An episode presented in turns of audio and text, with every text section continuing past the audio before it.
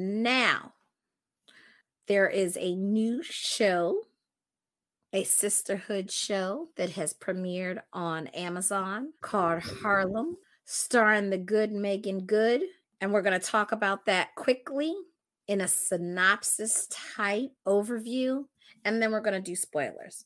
Go ahead, Lady H, take it away. Harlem stars, as you said, Meagan Good as Camille, Grace Byers as Quinn, and we may have recognized her from Empire, Shoniqua Shandai as Angie, Tyler Lepley as Ian, Whoopi Goldberg as Dr. Elise Pruitt, Jerrie Johnson as Ty, Sullivan Jones, Jameson, and well, you know, I mean, those are the major ones. Um, you can see the full cast list on IMDb. It the How you you can forget about the good, good Jasmine guy, the OG. I was gonna get there, but okay. You want to go to Jasmine Guy now? Uh, Well, I Jasmine mean, Guy. I thought if we were talking about who stars, she's a major character. So there was a reason why I didn't want to do Jasmine Guy now. But Okay. um, but that's okay. Y- Jasmine Guy is your girl. I happen to love Jasmine Guy as well. But uh, so there are 10 episodes on Amazon Prime. You can watch them all now. All of them are around 35 to 40 minutes.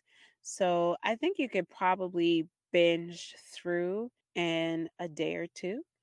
Um, it's a complete story with a little bit of a cliffhanger in terms of character. So you do have a foursome.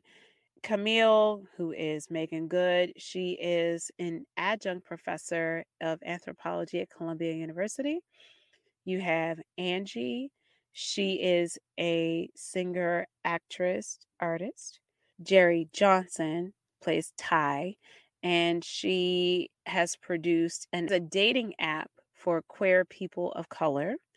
And you have Quinn. So when we meet Quinn, she is a designer with her own boutique. And as Lady D was demanding that we note, her mother is played by Jasmine Guy.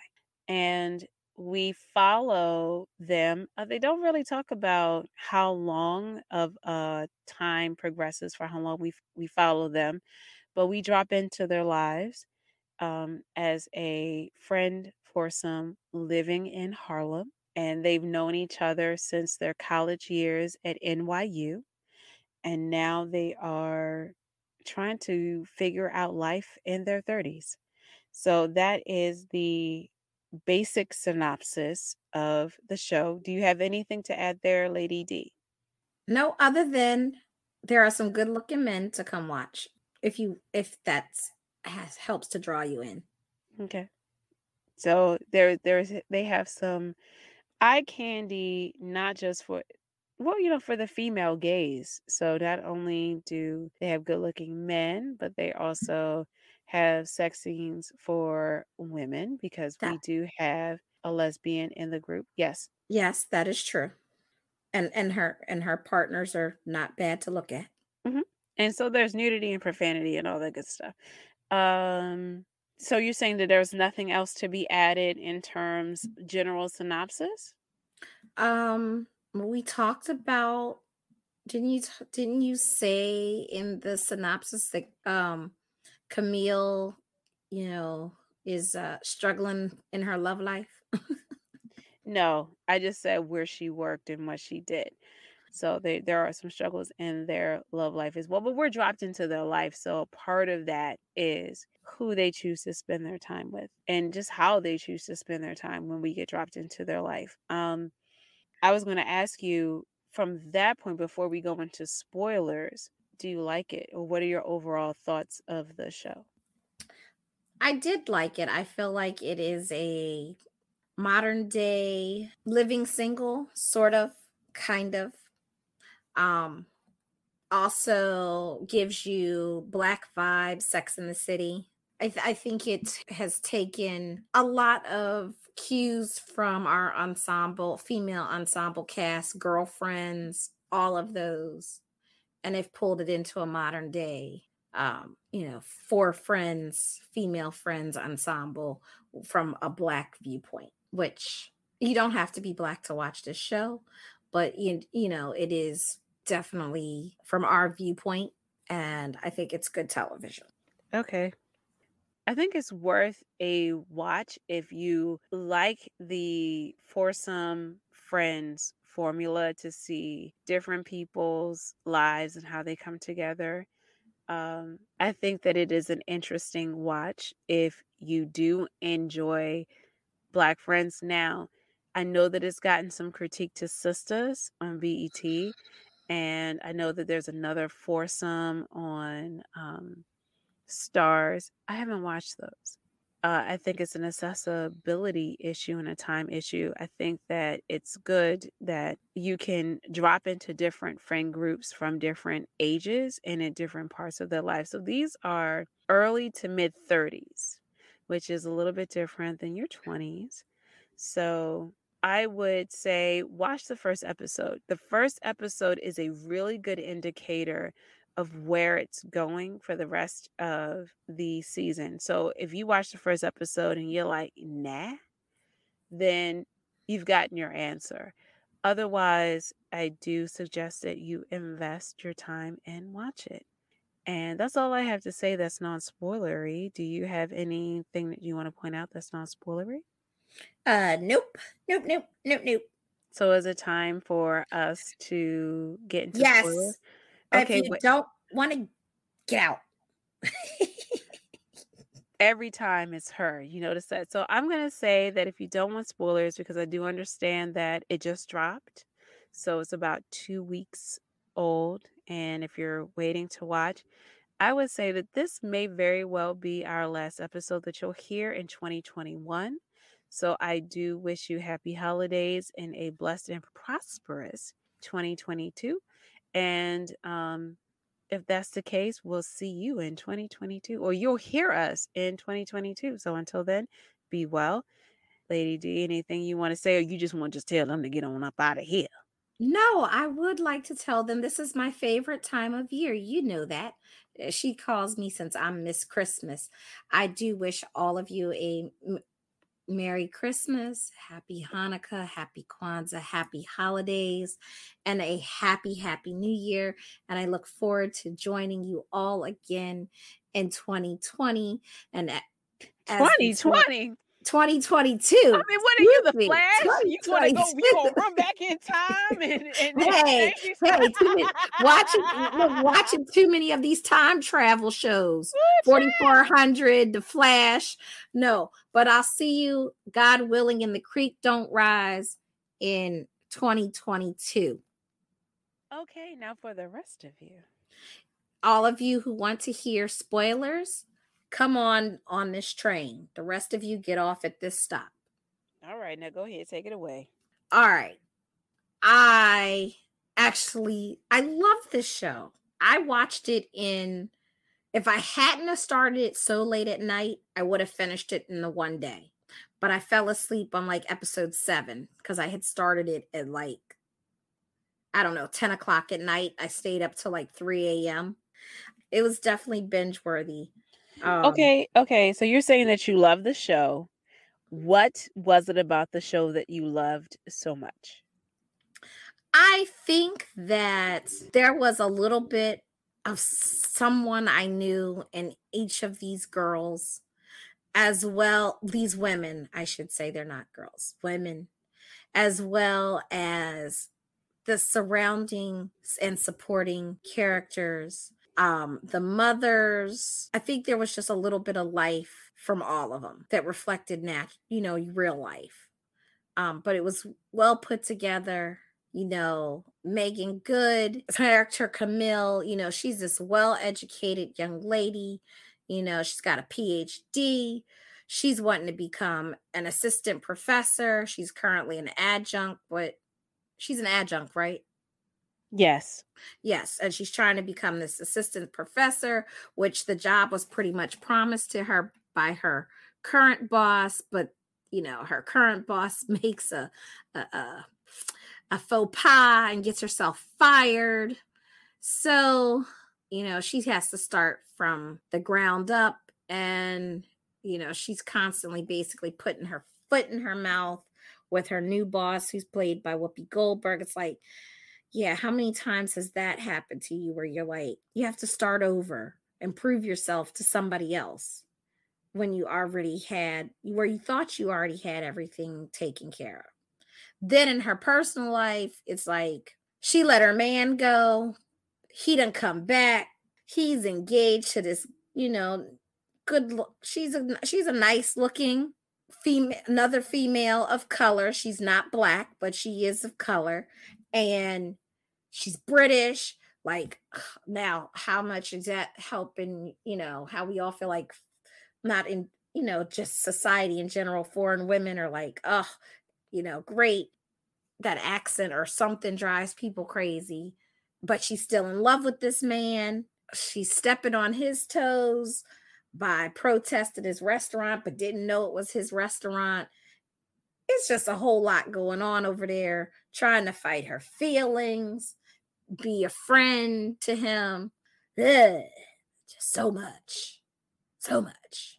And then, not to mention, as she finally freaking gives into it on the man's wedding day, and the whole fiance sees the whole damn thing. All right, so before I start, let me ask you a question. I know I won't be offended because you get a free pass because I am finished drinking that wine. Um, you said that you saw people that you knew in some of the characters. Did you see me in any of those characters? I see parts of you in some of those Uh-huh. characters. Which one? I see part of you in Camille, hmm only from the academia perspective. Hmm I'm gonna talk about that a little bit. hmm Um, and I could be completely wrong, but I do see a little bit of you. Um, kind of, I think I see a little bit of you in Ty. Oh, I completely agree with that. I see a bit of you in Ty, a lot of you actually in Ty. Your Mhm. atti- how your attitude about life and relationships. I see Mhm. you in Ty.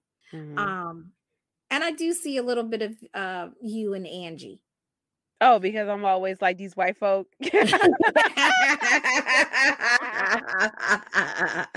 what these white folks ain't going to do Mhm. is yes. How about, well, since you asked, do you see any of me in any of these characters? A little bit of you and Quinn, Okay. but that's but that's it. Okay. So Camille, in terms of academia, who I thought was more realistic hmm was Whoopi Goldberg. Okay. I think that she was the most realistic or more accessible character for me of the show. Okay. Um yeah, I think that she added a level of honesty. Of course gravitas because she's Whoopi Goldberg. Uh but the level of insecurity and awkwardness and I don't even know what you call Camille was shocking to me in a lot of ways. And let me say this. You do not get a PhD. You become a PhD. You do not do the research.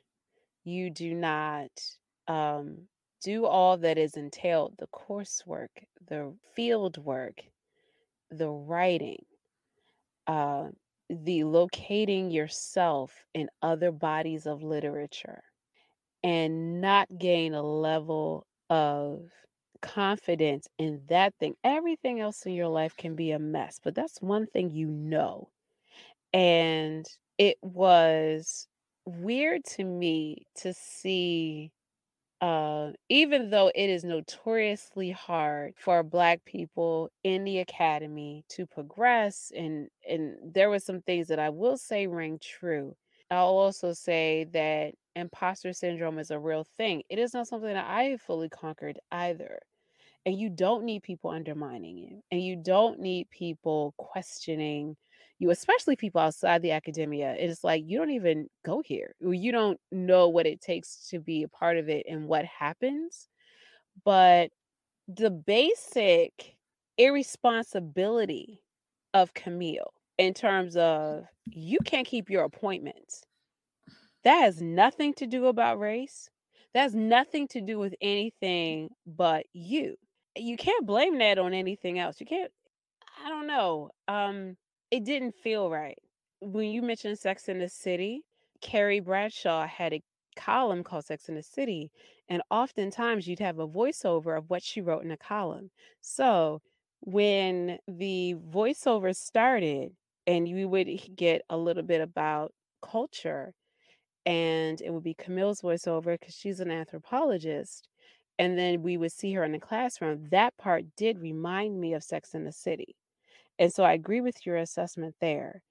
Um, I don't understand why someone who is allegedly assured and someone who had a wait list for class classes treated that the undergrad student as annoying as she was so poorly where was she trying to reach out to the youth she had a rant at the end when she was drunk to dr pruitt where she was saying like they were trying to make it seem as if the one of the reasons why she was not a viable candidate for tenureship was because of her social media presence.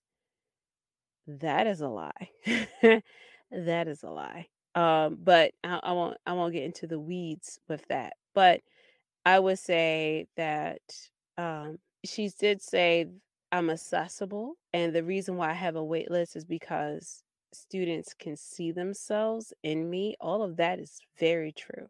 But I also didn't see her mentoring students. The only time we really saw her with students, she treated them like they were annoyances. Or that one guy who she stared down his booty hole and was like, nope, can't do it.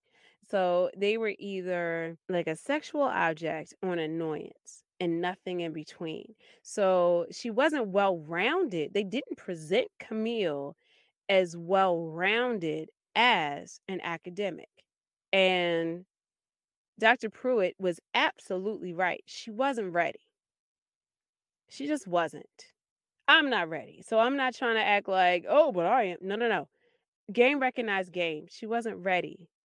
And I think that Camille had a little bit of some privilege there, like, oh, you're black. Automatic assumption is, oh, you'll mentor me. She didn't approach her and ask. She did. She was just like, oh yeah, mm, you're gonna do this. No, but Dr. Pruitt gave her a lot of support and a lot of chances. All of them, Camille blew. So True that. So firing her, so her quitting, girl, what? Okay, I'll bring this up. You you mentioned that at the end of the episode that she expressed her feelings to Ian and it, they kissed and the fiance saw it. I have a question for you. Do you think that that actually happened or was that mm-hmm. Camille's drunken fantasy and that if there is a season 2, we will find out that Camille was still in the car waiting mm. for Quinn? Hmm. I didn't think about it like that. I actually did not think about it like that. Um I I don't see it being a drunken fantasy because I don't think Camille would want to hurt the fiance in that way where she sees it right, you know, there. I just I feel like that's not her thing to go around hurting when, you know, hurting people intentionally. So I don't think she would have waited, been like on the steps where everybody and their mother could see. I mean, come because come on, is right there on the steps. I just don't know. And I think it was because of his response, where you're drunk, you're in this space of liberation and going for what you want and things. Maybe because, you know, she did dream about her being the princess that we see in the beginning of the episode and again at the end, it was the response that if you make that confession, that it would seem to me that you would want. That girl, this should have been you. I love you too. Whatever. Instead of what he started to say was, girl, this is a wrong time. And then I'm still marrying her tomorrow. That's not what he he said. You know, he said it, but then it was, but girl, this should have been you. I messed yeah. out my credit cards to give you a ring. Mm-hmm. Which, you know? which, which men always do that bullshit. Like, tell us y'all always talk about us telling you what we want and how we feel and what we think, but y'all do the same, but they do the same damn thing sometimes. Like when he got into the damn taxi and is holding his daggone ring, like you should have told her. She didn't go because she didn't see you guys going anywhere. But that was your fault. I don't think that that's why she didn't go with him. One thing that was made clear about Camille is that she has abandonment issues.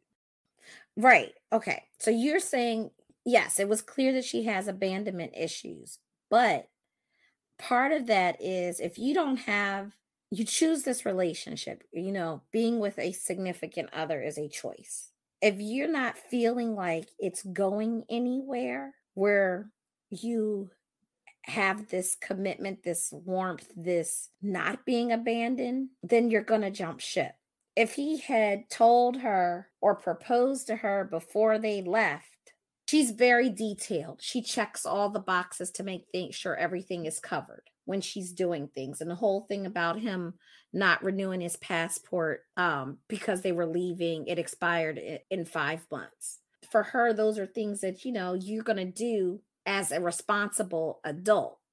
There are plenty of people in the world that, that don't know especially if you're not a traveler like that, that you were supposed to renew your passport when it expired, you know, is six months from expiring. Lots of people don't know that, but she's so critical, which is also a part of her taking care of herself, trying to take care of herself. You know what I mean? But I think if he had proposed to her before they left, I think she would have, I think she still would have gone because he's making a commitment it's different. You just roll off with your boyfriend.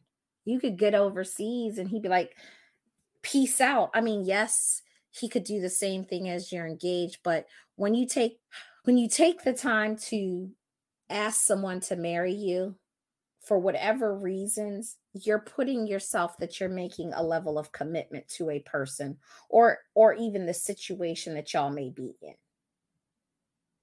I understand that. I I'm of two minds of this. I think that you're right in that if he had proposed anytime before they, it, you know, anytime really, but especially anytime before they left, where it's like, I'm going with my fiance or I'm going with my husband overseas as he pursues his dreams and I do this, but we're going as a unit, then I think that she would have felt a little bit more stable but because this wasn't her plan, this was his plan. And that you're chasing your dreams. And she felt like, well, I can go with you because I finished my coursework. But that mentor, she told her true. Listen, everything is more interesting than writing your dissertation. You're going to be in a foreign country with all the things to see and figuring out how to navigate life, everything is going to be about basic survival. Your writing the dissertation is going to get pushed back further and further and further where he lives his dreams and he support he needs your support to make your lifestyle sustainable. Somebody's got to figure out how to pick up the mail you know, you have the flexible schedule because you're writing your dissertation, or I should say, you're just writing your dissertation, whereas I am apprenticing under the chef. Okay. I can see why she's saying, wait, all the things that I'm giving up, where now I had a goal, I had a plan that I was going to do this. And again, this is a plan that she made at 18. This is not necessarily a plan that she should continue to have and she didn't have someone to really navigate that with her. So she has a therapist, which is really good. When she goes, she knows that it's useful and needed and helpful. But her main goal was to support him. He said, I am going to do this. And it would have been different, like you said, if he did give her that commitment and stability beforehand. Beforehand. I do think that she would have gone with him. Now, I'm not sure if I'll cut this out or not, but we had a book talk we fantasy cast Shane from Seven Days in June. Ian, Tyler Lepley, the actor who plays Ian, was one of my picks for Shane of Seven Days of June. I'm not sure if he responded to that or not, but since we're talking about Ian, what do you think about him as that pick? And the reason why, for those people who didn't read the book, which you should, Ian is this man who is gorgeous, but also has has a dark past and has battled some addictions, is a writer, and is socially awkward, but cares deeply and has a romantic side. What do you think? Especially now that I've introduced you to the fullness of Yahya Abdul Mateen, which is what I was like, awkward girl. No. Uh, what do you think of of him? I guess Tyler Lepley as an actor, because I don't know. If, did you watch P Valley? No. Okay, so he was on P Valley. That's the first role that I saw him on, uh, and he was a bouncer, also Lego bouncer with a heart of gold. And this, um, what did you think of him as a foil for Camille, and and what did you think of his uh, relationship with Mira? Did you buy them as a couple? Did you buy her as Camille's replacement of yeah, I can see you marrying her or no. Um I they were both on opposite ends of the spectrum. After seeing it, I think that he's a nice looking man. I think and his acting is good. So I think he could work if there was a real life casting of Seven Days in June. Okay, so now what did you think of the character of Ian? Do you think he is a good foil for Camille and talk about Mira and what you would want? Because I brought up the fact that perhaps Camille was dreaming that she really got back with Ian, or Ian decided that, yeah, you're the one and we're, going to forgo this wedding or whatever else. But what do you think, or what do you want to happen, and what do you think all of that? I'll just say, just go. I would really like Camille to get over him, like close the chapter, because he's an ass for talking about he still loves her. Well, if you still loved her and wanted to be with her, you didn't need to come back with a whole fiance. You could have just came the heck back across the pond and you've been keeping up with Camille. I know you have. You know what she's been and doing and not doing. And you know, good and well, she ain't have a man. So you could have wrapped right back on the door and said, Camille, I'm still in love with you. Let's pick up, try to pick up where we left off and see where it would have taken. Instead of coming home with a whole fiance and then telling her when you guys get locked in a room and then on the steps the night of your, before your wedding that you still love or in love with her and it should have been her. I don't know why people do that. If you if there was no reason he's a whole ass wipe. So no so then so okay any other thoughts about him before i ask about the boyfriend? Jameson that's his name. Jameson. Mm-hmm. Yeah yeah i i just I feel like Ian does not deserve her because he could have had her and it not be complicated. And he chose to make it complicated. So, well, on the comeback, I'm not saying on the leaving. I am sort of saying on the leaving because he could have proposed to her again, like I said earlier, anytime before they left to give her that commitment that she needed.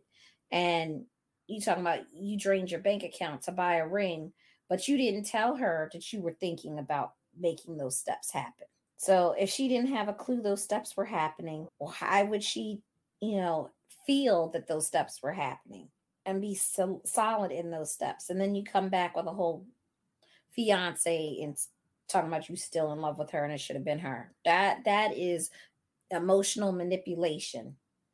Mm-hmm. And, a whole a bunch of other stuff. Fuck you. That's what it is. Oh, good lord. I didn't think and it was not that serious. and not in the good way. Okay, okay, okay.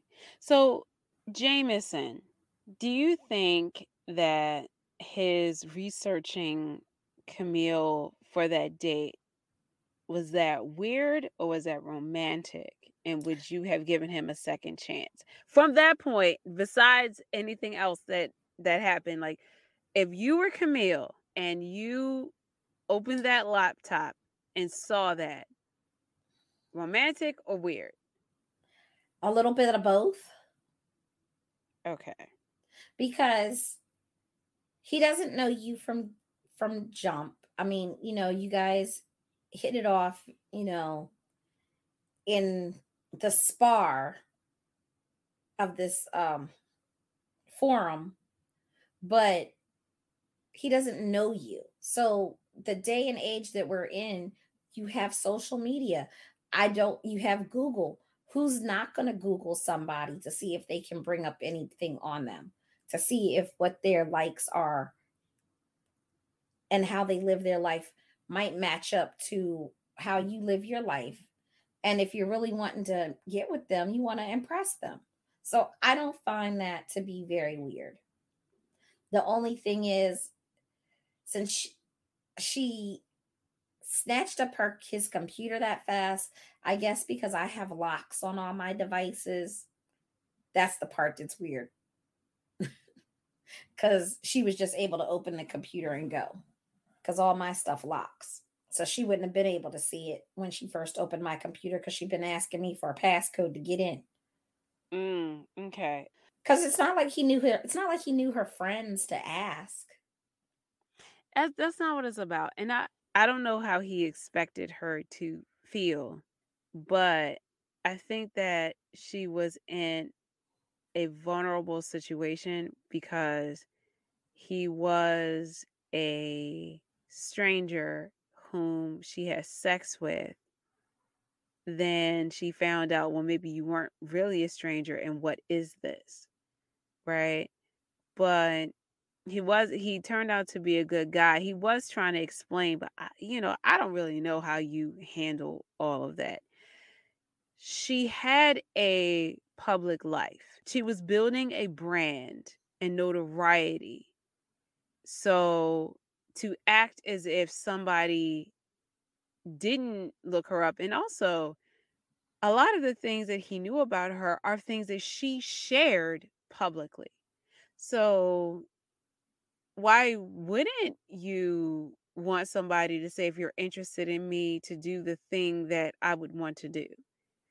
That eh, that showed that you did care, that you did think about it, and in this day and age, I, I do think it's irresponsible for you not to Google somebody just to kind of see if um a public record comes up of wife, husband, kids, um, bridal registry, you know, baby shower, or whatever else that comes up that you you do want to know a little bit about a person that essentially says, if I go out with you, will I be safe?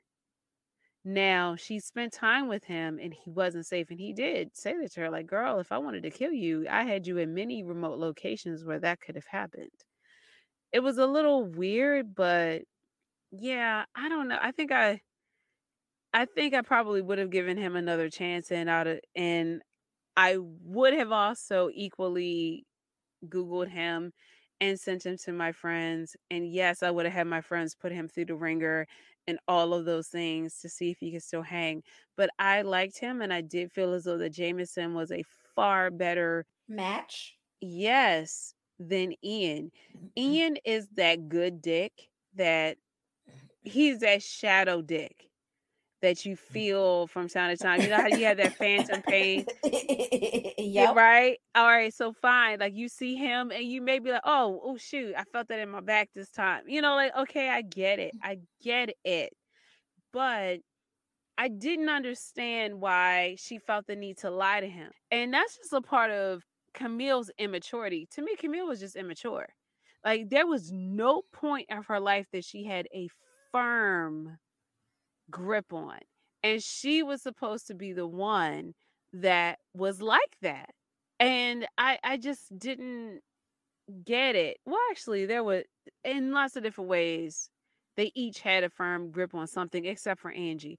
But I was a little surprised uh, by that because there was nothing about their relationship that said that she needed to lie.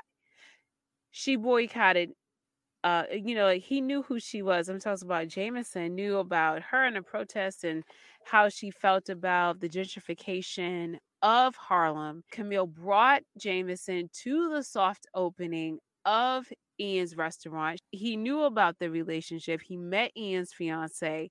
If camille said to jameson hey he's here he's still black you know it's opening i'm gonna work with him to try to integrate some of Harlem's history in terms of art or whatever else, not only do I think that he would have been down, but I also think he would have helped. And that level of communication would, I think, made Jameson feel like there's nothing for me to be worried about versus being secretive for no reason. For what and for why? Mm-hmm. There was no reason to lie it was it really wasn't but you know you had to they had to write in make it so that they can make this this this triangle seem feasible whatever. I'd rather her be with jameson than ian. Like i said ian's a fuck boy at this point. He can fuck off. Well damn. Well i well you know what? I can leave it right there. Do you have anything else you want to say about camila do you want to move on to another friend Let's move on to another friend. She's okay. like you said, she's immature. We need her to grow a little bit. I do. And I'm glad that Dr. Pruitt told her that. Like, girl, no. Anyway, all right. Who else? Who's who's next for you? No, do we want to talk about Quinn? Let's talk about Quinn. Okay, Quinn's played by Grace Byers. Do you know it took me like I did not see her in her Empire character which is great. Like it took me a minute, two episodes to figure to to figure out who she was. Oh, that's what you mean by that. Because I was like, what do you mean by that? Honestly, um, I know she was on Empire. I remember she had short hair in Empire. I remember that she was with Lucious Lyon, but I don't remember her name. oh, look, um, uh, look at you struggling. Look oh, at you shoot. struggling. To, uh, Taraji P. Henson used to call her um Boo Boo Kitty. Kitty, Boo Boo Kitty. But I don't remember the girl's name, is what I'm trying to say. I don't remember the girl's name. I know. But it still took me. I Anika? Mean, she was, Annika? Uh, yes, Anika. Yeah. But it okay. still took me like two to three episodes to recognize that that was her. Really? Okay. It sure so... did. Her having the longer, lighter hair. I recognized her right away. When I saw Harlem, there was a few people that I recognized. So I recognized Meagan Good. I recognized Grace Byers. Of course, I recognized Whoopi Goldberg. And then I recognized Tyler Lepley and Jasmine Guy. I've never seen the actresses who played um, Angie and or Ty. Ty. Yeah. No, they were completely new to me. Now, since we're talking about um Quinn, her stripper boo, Sean. I have seen him before, but yes. I can't place him. But I've seen him before. Everybody I think else... he was like in a Tyler Perry. Let me see. Uh, maybe not Tyler Perry. I'm on the IM the IMDb. I can see where else he's been. One on one. Um yeah. I like that Quinn had played Grace's, by Grace. Yeah, Grace's Caribbean roots because she is an island born gal. And uh Jasmine Guy had an accent. To me, immediately established history and understanding that if her mother has an accent, then she is a child of an immigrant. And in America, immigrant children have this history of working very hard to be successful because of their parents' sacrifices to leave their homeland to come make it in a new land of America. And there's always this tension about what it means to be American versus what it means to be from that homeland of another place. Like, so there is all of this story just by Jasmine Guy having an accent. So I was really glad that they did that. And even Quinn seemed like a pushover, especially when it came to Angie in a lot of ways. But as soon as Angie tried to take on this this Jamaican accent to be a nanny, Quinn called her out on it and was like, "It's not even good." Mhm. And this is my a Caribbean culture, and there are things here that's wrong. And Angie couldn't do anything but say, "You know what, Quinn? You right on that." So, But I'm gonna do um, it anyway because I need that money. yeah, uh, we gonna get to Angie, but uh, it was interesting to see the five year episode, uh, the five years earlier episode to see where everyone was and how quickly things can change. And to see that Quinn was in finance, was raising and earning money, and how even and though she was was in a boring job that, that she felt was soul sucking, the relationship that her mother had with her at that point versus the relationship that she has with her mother now. Mhm. her mother was so happy that she was quote unquote successful, had, you know, the good paying job, you know, the education, the good paying job, the good looking boyfriend, fiance, whatever he was at the time that hmm worked at the firm with her. And she was so ecstatic about that, wanted to flaunt that. But, but she can't, she doesn't want to flaunt her daughter now, who's an aspiring designer with a boutique you know, she's an entrepreneur, she's working for herself. That's not important to her mother. Uh, I But think that that they understayed, they explained it, and she was warned, and her mother was right. And I think that a lot of the reasons why Quinn relates to her mother and has that the tension is because her mother was right. She well, said Quinn's mother, played by Jasmine Guy, who I don't really know the name, came to the job and was like, I just am so happy to see you work. Patricia. Patricia, I'm just so happy to see this and I that you earn your money. Quinn was like, Yeah, you just want to brag. And then they talked about it a little bit deeper and she said, I am I am reliant on your father's money. Before his business took off, it took a lot of money to get successful and there is a resentment there there's love, but there's also a resentment. And I and her response, Quinn, was, okay, when you're wrong, I'll accept your apology. And her mother said, when you ask me for money, you will change our relationship and I'll accept your apology. What has happened? Quinn has had to ask her mother for money. And because her mother said, I've been through this road, I know what this is, and I want your independence. She had enough money to try to chase this dream because she had seed money and how she saved it.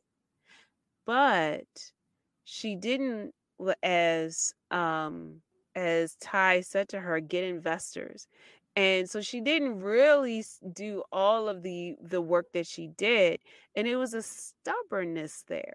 And it wasn't as if she was doing something on a side and decided oh i really could do this and let me say and let me do my research and have a business plan and do all these other things.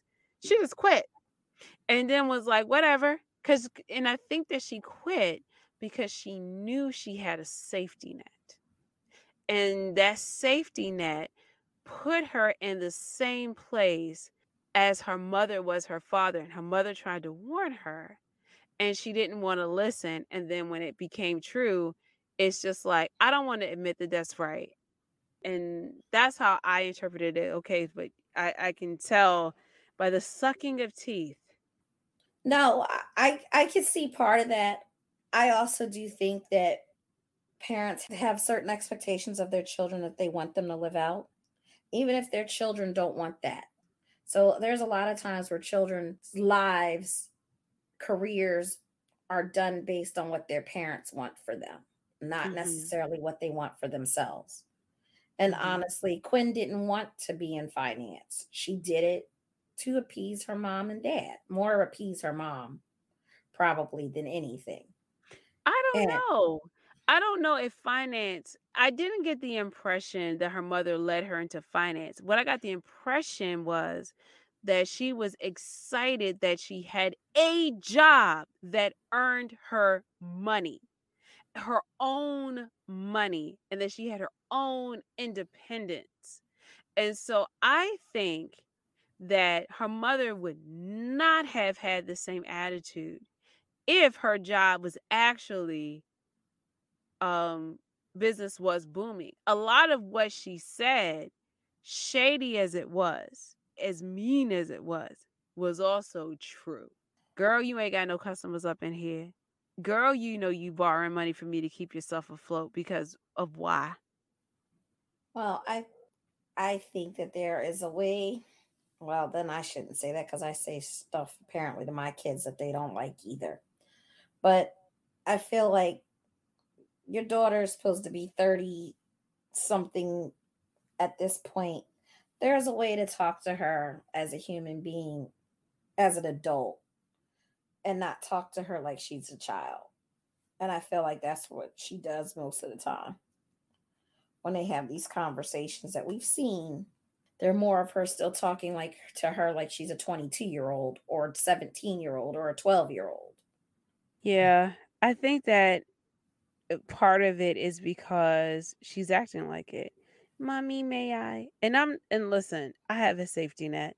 I'm not criticizing her at all, but I'm saying that I think that a part of that is her mother was pressuring her to get married, and Quinn is actively searching for a partner, right? But even she has shown like so there were two interest like love interests real love interests that we saw for her and one of them was a stripper man who like okay he had a job but he knew and what knew who and what he was and there was dignity and pride in his job but she was embarrassed by it and then there was a woman right and i think that a lot of her privilege am saying well i know that i should have a certain type of man on my arm that I am deserving or my social class or people that I associate with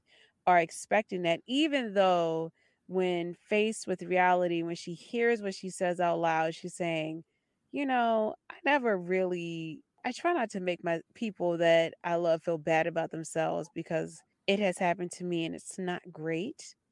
But in the moment, when faced with that and other people's opinions, she succumbs to what she knows and the familiar. And that is other people's opinions. Mm-hmm. That is true. Yeah.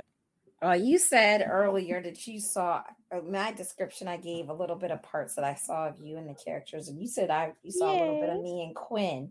So, what parts of Quinn did you see in me? Uh, being an entrepreneur and some of the struggles that go with entrepreneurs, uh, entrepreneurship, and I also having a mother who is just so, and yeah, and some things that go along with uh, living up to an impossible dream or expectations. And then where are you in that? And probably having problems that your friends don't really listen to because they don't feel as though it's real problems. Okay. Mhm. So, who do we want to talk about next? Let's talk about Angie because I didn't like her. Overall, I didn't like her either. But go ahead. Let's let's.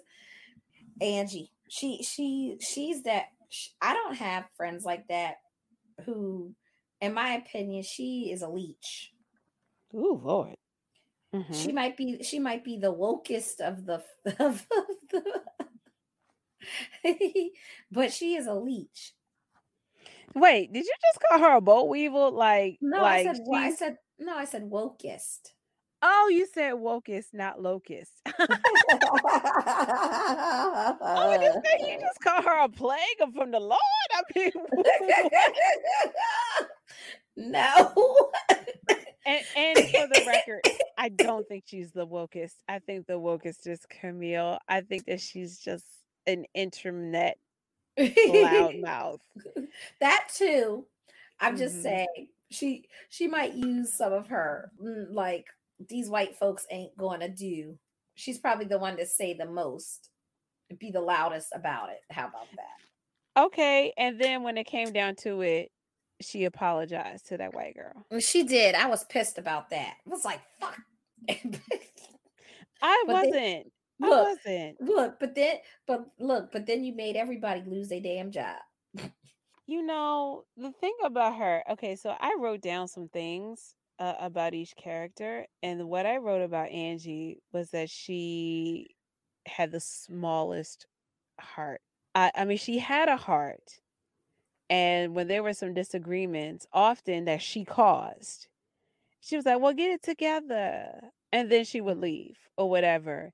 Um, it was her diva attitude. I don't think that her talent warranted her attitude. I think that she's gorgeous. I think that she can sing.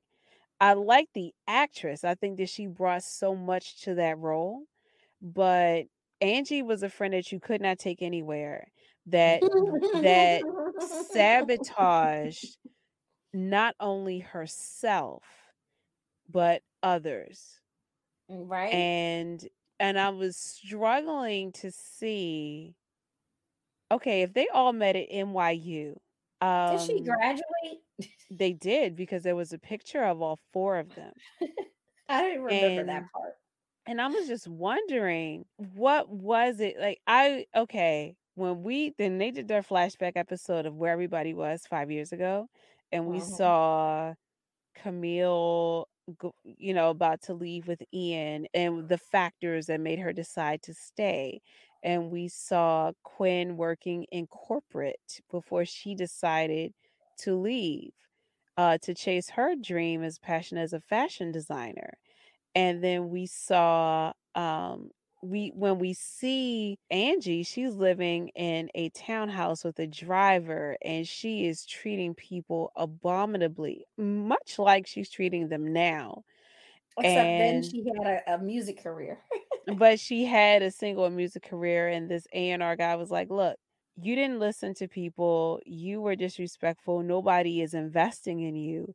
And the only person that believes in her is Quinn, and she treats Quinn unevenly. She just just enough for Quinn not to cut her out, you know, completely.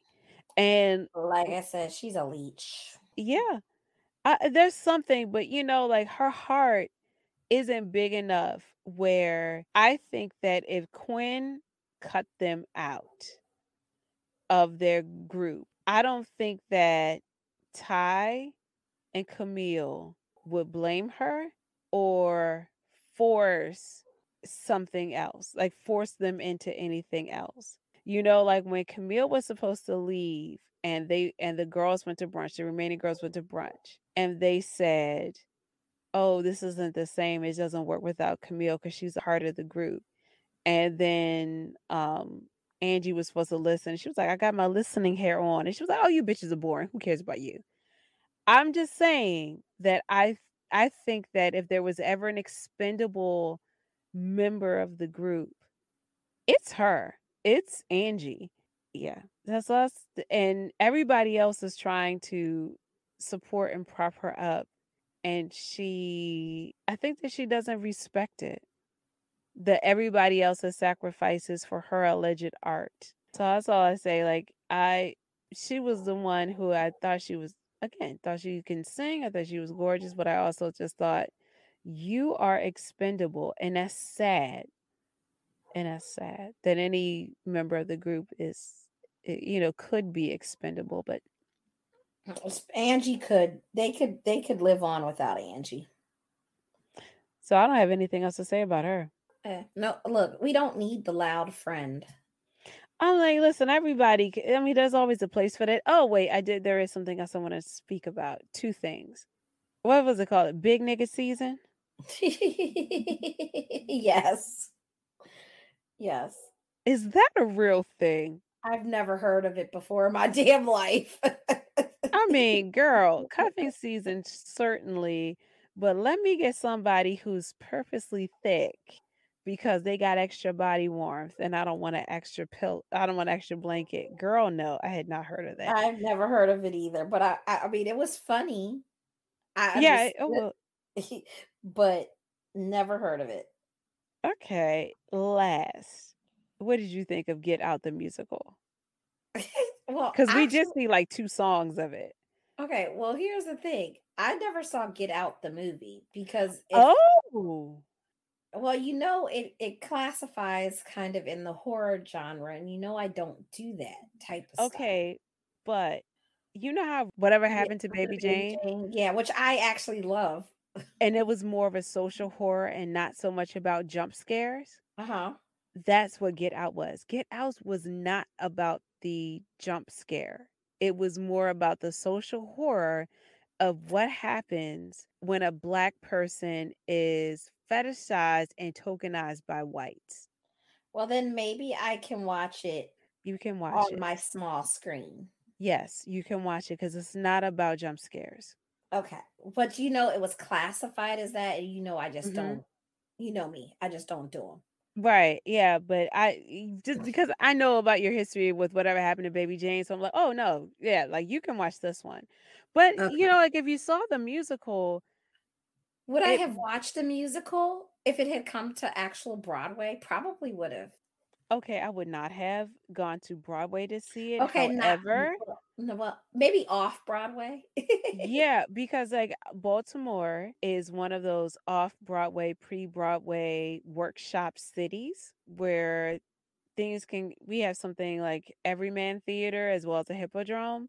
And I would say that I would go to a workshop of it if, you know, pre COVID.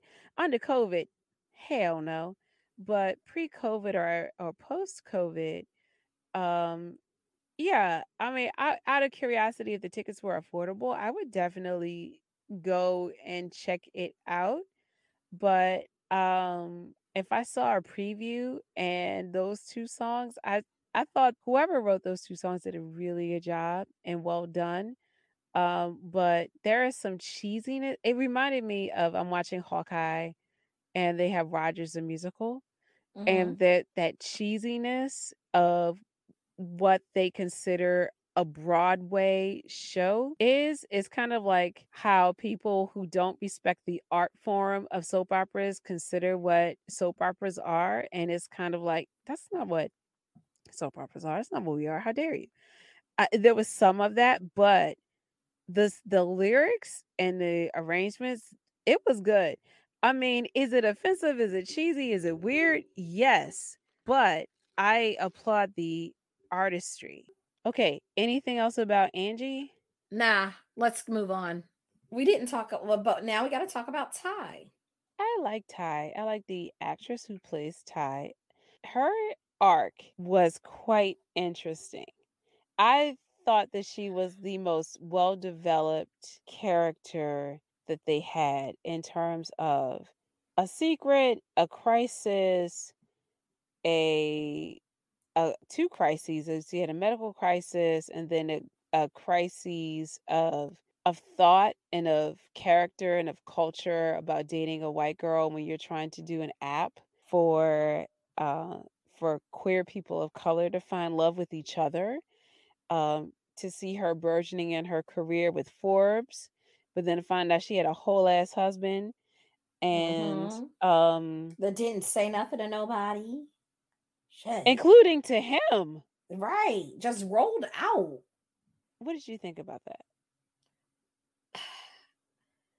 I think that was hard. I think that's cruel and harsh. If you want to leave somebody, even if it's so that you, because you're not in the right right relationship for you, that is so mean not to give somebody closure. So mean. And you just rolled Mhm. out in the middle of the night. You didn't been gone for five plus years, you didn't reach out to him and say, "Hey, here's what happened. I, you know, I don't know if you realized it, but I'm gay and I'm, you know, left so I could discover who I was and live in my truth. But I need to divorce you so that you can move on and I can move on in life. Or you could have, you didn't even have to have the whole conversation. You could have just served him with divorce papers five years ago. Well, as soon as you left and you knew that you weren't going to come back, I mean, Right. Eh, it, there's Like, just so many options that you could do. And I feel as though the payback that he gave her, which is essentially, I'm leaving without a goodbye, without anything, and you catch me when you can. And having that fitting. hang, yeah, and having that hang over you, especially because you have money now and you were warned you were warned that as your app grows, as your profile grows, then he can get more and more money. Because right now it's in the beginning stages. You have investors and it's doing well. But after the Forbes article, and unfortunately, like after she went to Afrotech, or as her profile grows and more investors come and more people use it, then the valuation can go even higher. And you know, it'll be real good if if she sells her app for multi-million dollars and then he says, "Ha!" You know, it's like, mm, Right. because you didn't handle your business. Because when she told, when Ty told her story to Quinn, then the only thing she ever said about him was that he was so sweet. He was so nice. So there was there should not have been any reason why she could not have done the right thing by him. And even when he came back in the hospital and to see if you're okay, why didn't you speak to him as a person? hmm I just think that she was the most fleshed out character in terms of all of it, where the most complex. Now, there was some controversy. I don't know, did you hear about the controversy about the barbershop scene? No. So there was allegedly some controversy uh, from black men Okay. about the barbershop scene, which lasted less than a minute, where um, Ty was getting her hair cut before the Forbes article. Right. And while she was in the chair, this other barber came in loud talking about how he treated this woman whom he had sex with for like six chicken nuggets and no fries. And through his disgusting talk, Ty says to her barber, like, yo, can you handle that? And the barber says to the other barber, hey, there's a lady present. And then the other barber says, essentially, what lady, like, she's trying to be a man or whatever, and then continues on. And then when Ty Ty says something herself, but then says to the barber, like, yo, you're not gonna handle that? And he says, Well, he's family. He said, Well, I've been coming here for a while. She said, No, you're fam. He's family, like he's blood. And then she decides to leave. But there were some men who had watched the show who felt that this was a demonizing of black men, that no black man would treat a lady like that in the barbershop okay. Sorry. and that women creators, especially black women creators, need to be careful of how they portray black men, and especially in their sacred space, like a barbershop, and that they felt as though it was overdone to villainize and make black men um, something that they aren't. First of all, your response to that. Well, I don't know if it was made to villainize black men. I think that there is a way that you should interact with people, especially when you're in mixed company. And that and that's just about home training. You you know, and him saying she's trying to be a dude because she's gay and wears a suit and likes to have and wears a, uh short haircut doesn't mean she's to be trying to be a dude. Also, there's plenty of straight women that will wear short haircuts and get their hair shaped up at the barbershop Mm-hmm. eh, that aren't gay and they're not walking around wearing you know male type suits um and when they come to the barbershop too, I don't think they want to hear that ish either. Mm-hmm. My mother, when my mother had her short haircut, um, she'd get the shape up part done at the barbershop and the styling part done, you know, by the stylist. Because back in the day, most, it's not like now where most stylists know how to, you know, they do both well. Mm-hmm. You know, you go to the barbershop, the shape up part, and the stylist to get the hairstyle part.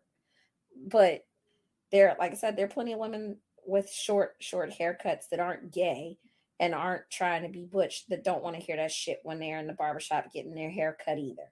Uh, but also, regardless of whether or not you're being serviced, I know that I've taken my boys to the barbershop. So, no, I may not have been the one getting the clippers, but I'm still there. Right. That's what I'm saying. I've taken my boys. Right. That's the mixed company. That's what Absolutely. I'm saying. Absolutely. You, you, that's about training. Like certain stuff you don't say in mixed company. Now, if there was nobody else there but y'all fellas, and y'all went off on your, you know, tangent about, you know, what you did to whatever girl, not to say that it's right, but that's what y'all do, shoot the breeze, you know, when you're by yourselves. But you just don't do that in mixed company. It's like, you know, women in general, we don't talk about men's penises in front of other men. I, you know, unless unless it, unless it's in that shared company, you know, type space. Mm-hmm. You know, because certain conversations don't get had with mixed, mixed company. Absolutely. And there's so many definitions and layers to mixed company. Mixed company could also be some of the things you say amongst your friends you don't say around to your parents. Elders. Exactly. Mixed companies, not just gender, it could also be race. It, I mean, there's so many things that you could do, or you know what mixed company is. But I certainly got the point that he was trying. The other barber was specifically trying to provoke a response from Ty. Having said all that, the controversy was about the portrayal of men. And I felt a policing about Black women centered art that really didn't have much to do with them. And I, I felt as though it was really telling to say that that was the issue when before the the scene before this was Camille and Quinn and the the ridiculous Brittany or whatever her name was um at yoga when they were saying nigga nigga nigga nigga nigga nigga nigga and they were talking about the um how none of these niggas was shit. The blue niggas wasn't shit. The purple niggas, uh, no man was shit. But yet you chose the barbershop scene to say you're villainizing men. Like, wait, and there were some other scenes where they went hard on men, but this was the scene. And then when women said, actually, I've had these these issues in a barbershop. So it wasn't far fetched. Black men try to shout them down and say, No, I've never seen it. Okay, Aunt. That doesn't, you having not seen it doesn't negate it having happened. So for me, the critique wasn't so much about the barbershop as much as it was policing Black women's art that centered Black women. So that's my thing. Other than that, what did you think about Ty's character, her storyline, and anything else you want to say about Ty? Well, I, I, I in general like Ty. I, I did find it funny when she was dating the CEO, whoever, where she flipped the script and was playing her script on her in the breakup. oh, this is my move. How yes. dare you? I'm only dating you want to dare. Well, I'm only dating you. I I thought it was fabulous. Um, but in in general, I think my biggest thing is what we talked about her and the husband, where you just let that man um be like that. You know, you you didn't give him any closure. You didn't break up anything. You didn't send him a divorce so that he could move on with his life and you can move on with yours. And the fact that you still had him down as your emergency contact five years later, like for what? Like 10 years later. 10 years later, like, but she's been there five years, you know, up there. They had their relationship in college. Like they've been so close since then. Why aren't none of them your emergency contact? If you supposedly have moved on so much. Mm-hmm. I think that that's the type of imperfect um, issues with a character that I appreciate, like messiness or whatever. Mm-hmm. Then I appreciate. Um, why not? Why didn't you handle your business in this way? And what I didn't like was that she didn't treat him like a human.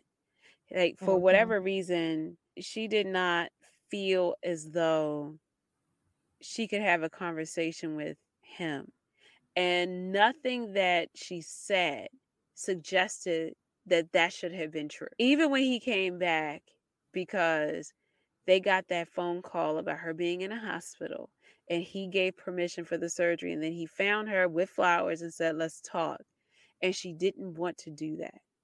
And I don't understand why she didn't do the human approach first. Now, if if he came to her and was like, what happened he said later what happened to you but when he first saw her and she was in a bed and she didn't have uh long hair and he was like what the fuck is this i can understand if he came to her and with insults and accusations or all these other things and all of the anger some of it which would be justified about you left me if he came to her with that energy i could see this being her response Right. but he didn't and she came with all of the negative energy and and i understand like deading her past because he even said like you cut off your family you did all of those things and for what and for why and i don't know if some of the things that people say about gay people a gay child internalizes and says well i can never be myself around them so the only thing i can do is just leave and then, of course, the family's like, I would have, coulda, shoulda, woulda, communication. And one wonders. Well, what were you? And, uh, and the mm-hmm. reason mm-hmm. they felt that they had to just leave and couldn't say anything, but you say what you would have would have done or should have done, but there was something that you were saying, right, right, in the house that made them think that they couldn't be able to come out to you to right. tell you who they were or what right. they're going through or what they're feeling or thinking. So there was something you were doing that wasn't making them comfortable and who they were as a person. And you have to accept that because that was that was going to be my point. One wonders if your child or this whoever that was should feel like they should put up with the abuse and then be rejected versus just to leave but then it also is like, well, you don't necessarily have the opportunity to grow and evolve. In this day and age, what is important to love your people and to say like I I mean even if you were to say something like I don't like them gays, but I would love you no matter what. I mean something to keep the door open or whatever. Right. I mean, and really, why don't you love them? Are they minding their own business? Well, then you should too. I mean, good lord. Um, so, do you have anything else to say about Ty? No, I I mean I do like Ty. I mean every everybody has their flaws. I, I'm gonna say I'm gonna say of the four of them. Are you about to do a ranking? Rank, rank, rank, rank, rank, rank, rank. I'm gonna say of the four of them and having their shit together. Um, I'm gonna say Ty would be number one, then Camille, then Quinn, and then Angie. Angie ain't got shit together. Oh wow. Okay. So in terms of like, see, you know, having your shit together, uh, what for well, me just, it's about. Well, what I say, I'm not just talking about like actual shit. I mean, just like their character, who they are, where they kind of are in life. They're all they all have flaws. You know, they've yeah. all done they've all done stuff from what we've what we've seen in the first mm-hmm. season that's questionable. Yeah. But I mean, for me, I that's that's not how I rank it how I would rank them is who would I actually want to spend time with? Okay. Or be friends with. I mean, Angie's still at the bottom. Um, so it would it would she's too messy for no reason. Uh, it would be Ty, and then I, I'm not gonna lie, Quinn and Camille are neck and neck, but I, I gotta throw a monkey monkey wrench in there. Uh, Jameson. Oh, well, come I on, meant, I, video I, games. Well, I meant the four girlfriends. Okay, fine, fine, fine. So then Camille and Quinn are neck and neck, but I think I probably Quinn more than Camille, but it's like by hair. And then way at the bottom is Angie. Angie is like, oh girl, I guess. That's who Angie is to me. Like, "Mm, girl, I guess. okay, so who do you want to? If for the men, hmm who would you want to uh spend some time with? Are you asking me about a fuck Mary Kill? Is that what this is? okay, if you want to go there, So okay, who are the men that would be we in the we have we have we have Sean, Jameson, and Ian. Okay. Um. Oh no, and then we uh, we have the, Oh, and then we have Eric. Then we have the, Eric, uh, right? guy from the um, The teacup, right? yeah, the teacup. Our Um. bis, our bis, our bisexual, um, which when we are talking about uh, what do we call it? Big nigga season. Mhm. And Mhm. they were like, well, we could just be each other's. Mhm. Okay, so I would marry Jameson. I would fuck Ian, and I would. Uh, wait, who was the the other dude that Ty married? I really wasn't counting him. We but we talked so, so much about him. Okay, I, and so okay, so it was okay. Eric. So it was Eric, Ian. Oh, J- Sean. Sean. Right. Okay. Sean. Uh, so if I had to kill somebody, I would probably kill um Ty's husband just because he deserves uh you know like kill the relationship, you know, like not his Right. It doesn't have to be physical Right, right, kill. right. It's like kill the relationship in terms of closure. Just just set that man free. Give him free. But Freedom, yes. yeah, so that's Okay. those are my that's my choice. Okay, you. Um, let's see. I'm definitely gonna. Uh, I'm gonna fuck Ian just because he's probably he's pro- he's a good fuck. That's what that's about. Um, I'm with you. I think I'm gonna marry Jameson because he really. I think we're both the same. Like, I'm definitely gonna marry Jameson. I think he's a he would be a good dude, good marriage material. Probably would give put all into the relationship, and you know where there would be good communication and you know good chemistry. I think that would work. But then we have poor Sean and Eric and Ty's husband. Mm. And I really did like Sean. I do like Sean. I just don't think I would ha- like I'm not going to marry him. I'm not going to fuck him. He's a stripper. I'm not sure if that's been communal dick. so I'm I'm not sure I would be doing that. Um but I think I'm still with you. Sev- you know, killing Ty's um husband just to give him a clean slate.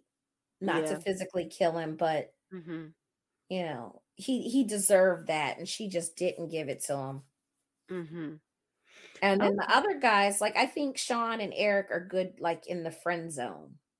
see, I okay. Eric, Eric would be in a friend zone, but oh god, I can't believe I'm about to say this. The issue that I have with Eric is the same issue that Angie had with him, which was he was down with the respectability politics. you know? So that's that's really my issue with him. Um i would have had a relationship with both sean because he seemed sweet and he also carried himself with dignity and honor. Yes i have a son yes i am taking care of my son you know like how he put quinn on he got quinn the biggest commission of her career. That was him because he listened to her. There was some care for her. So I hope that we see him if there is a season two, which will be my question to you about the possibilities of having a season two. But um I liked him and the content of his character. He just so happened to be a stripper. I don't necessarily have anything wrong with that, but like you said, girl is a Groupon peen. And then there is um and even I don't know if it was, was it Derek? I mean, even with Ty's husband, again, she didn't say that there was the content of his character. This was a man who supported her and when she needed him was there. It may not have been her cup of tea, it may not have been sexuality, you know, like they may not have been compatible. But we are talking about someone who wasn't, by her account, abusive and, you know, wasn't trying to be harmful or anything. So that I would not have minded being in a relationship with him like you mm. you know so i'm just saying like the only one is uh, you know eric is the only one really that i would think that responsibility politics would kind of wear on me a bit but that's it so i think the men that they chose to surround themselves with all of them had a lot of potential which is mm-hmm. another reason why I think that this policing of you need to be careful of how you portray black men was just a bit much in terms of had all of these different portrayals of black men. Absolutely. I mean, just the fact that you and your black man is, I don't know if it's because when there's a foursome of friends, they're normally women. And I know that there is one show of a foursome of black men, but a lot of the shows in relationship and the complexity and depth, they come from black women and they're missing themselves being centered. So therefore, and you know, they they like the show, so they want to see themselves portrayed a certain way. So that's my kind reading of it. But my real reading of it is nigga, stay out of black women's business. Thanks. Anyway. Because the show ain't for you, but you're allowed to watch it. You but know, you know. I mean, come now. Come now. Okay, so what are you thinking about a season two? Would you like to see a season two? Or and if Yeah. you would like to okay, you say yes. So what's the one storyline that you were like, okay, season two, they have got to go dot dot dot. Have to finish the the Camille and Ian storyline. Whether it's good, bad, or indifferent, like like you said, is it a dream? Was it real life? Did the fiance, did Mira see them for real? Does Mira call off the wedding? I hope Mira, if it was real life, like she saw them, I hope Mira calls off the wedding. Unless Mira is petty and spiteful. No, was because like, I will marry you to make you miserable. No, because that's gonna make herself miserable. Not unless I cuckold you. I mean, what you mm. gonna do? Cheat on me. Oh, wait, you already did that. Ha ha. You know, I don't I I don't know. I I I would say she's a she's a stronger. I don't know. I'm not gonna say she's a stronger. Um, but I feel like well, she has an option. Like, you remember how she fawned all over Jameson? Yeah, she. I so, mean, she. Yeah, she could run to Jameson and snitch. Yeah, I mean, there are all kinds of things that could happen. Mm-hmm. But I would hope that she would call off the wedding and not end up, if she actually saw it, and not go ahead and marry someone who she clearly knows either cheat on her or at least emotionally is not available to her now that um, she's seen this. Mm-hmm. That that's just my hope. Okay, so that's that's the storyline that you want to see more of. Uh the I just want to see it wrap Camille yeah. and Ian's relationship. Okay. What about well, you? Oh, me. Um I want to see how it goes with Quinn and Mini AOC. Okay. Isabella. Yeah.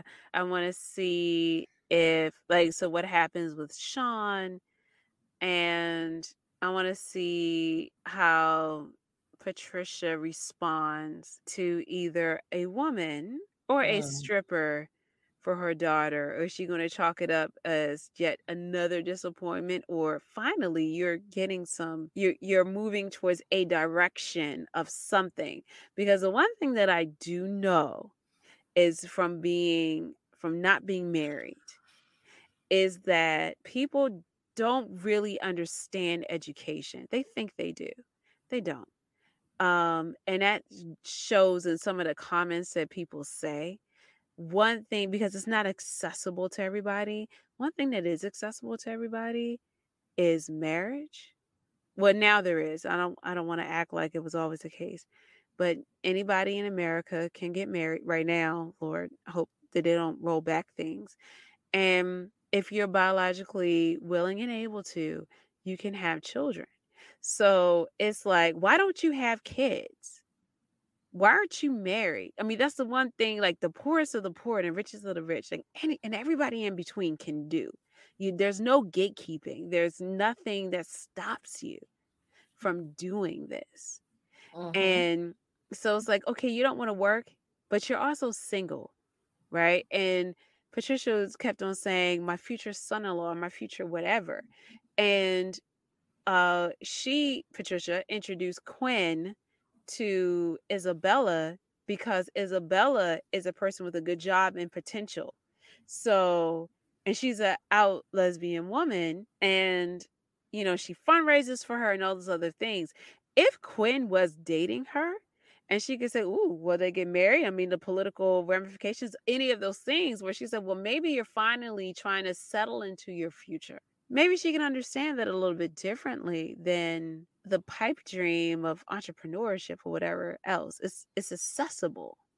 So I would um even Sean, who I think could charm, you know, Patricia. Santa. Oh no, Santa. I mean, he could charm Santa out of all his sled toys. I just think that he's just one of those charmers where you want to brush him off, but you can't. Mhm. You just the genuine. I mean, he's cute, sure, but there's something about his energy and the genuineness and the fact that he knows how to listen to people that will win folk over. That's my thing. Also, it was good to see Bevy Smith because when I think of Harlem in 2020s and 2021 especially, but just just the 2000s, I think of Bevy. So I'm glad to see that she was there. She was the aunt that kept on saying that that was all over Ian. That was Bevy. Mhm. So uh, I think that she led some credibility to Harlem, and I think that that was that's a part of my critique. It didn't feel like Harlem. They didn't go to the Apollo. They didn't go to like Malcolm X Boulevard or some of the other things, or they, you know, Adam Clayton Powell. They just didn't really show me New York. They just showed me like, oh, it's gonna be a white space, boo. But they So didn't you show me, huh? so you're mad they didn't show like It's not show mad. It's not mad. Let me put it to you this way. And I know that they're two completely different shows. But one thing that Insecure did throughout the years was be a love letter and an archive of the changing of LA. So they would say, like, oh, you can go to the spot here and there's this and there's that. So even though LA was gentrifying and they talked about it, they still showcased the blackness of LA, what was still there. And for them to talk about Harlem and the gentrification of Harlem, what they didn't really do was still highlight the things that made Harlem Harlem. Or to say, like, when they were at brunch, did they go to the black spots? No. Did they talk about some of I mean, the the one time they went to the barbershop or the one time they went to the hair salon, it was traumatic. I mean, they didn't show the businesses, the things that were still great about Harlem. And I was really thinking, I don't know if you watched both seasons of it, but uh, She's Gotta Have It on Netflix. Um, from Spike Lee. And Spike Lee has always bigged up Brooklyn and talked about the Republic of Brooklyn. They did it too, like talking about, yes, Brooklyn is changing, Brooklyn is gentrifying, but this is the history of Brooklyn. And this is where Brooklyn is still black, even though there's encroachment. And this is where we're still a community. You got a show called Harlem and you don't do the same thing. You didn't take us on a tour of Harlem. You ain't we ain't going to A Train. The true. fuck. That's so I, true. that was my.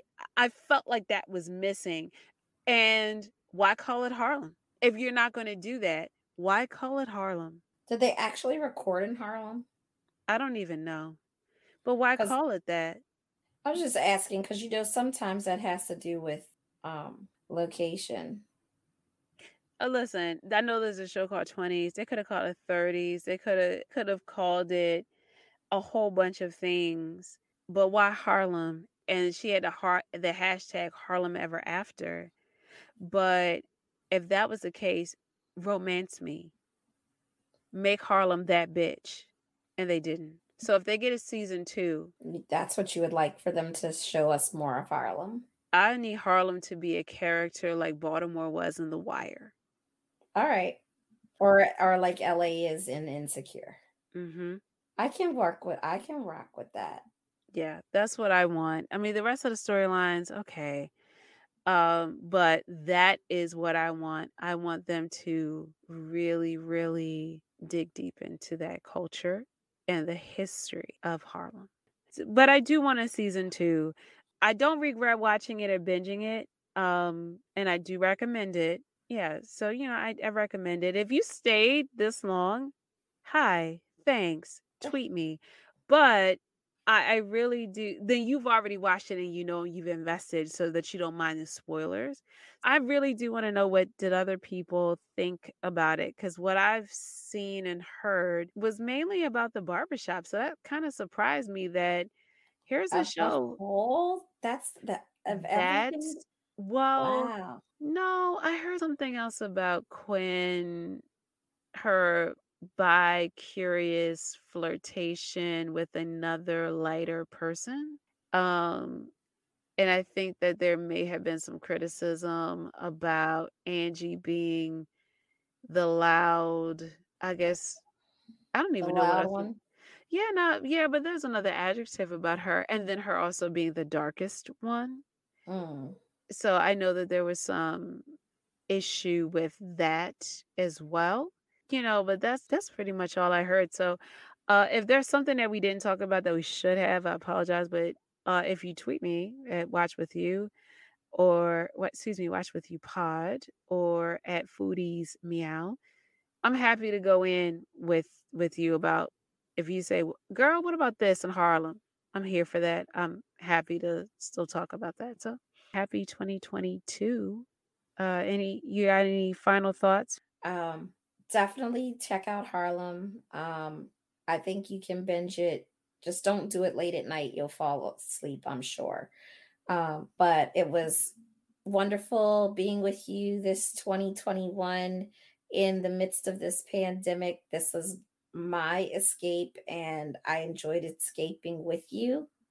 And I will look forward to escaping with you in 2022.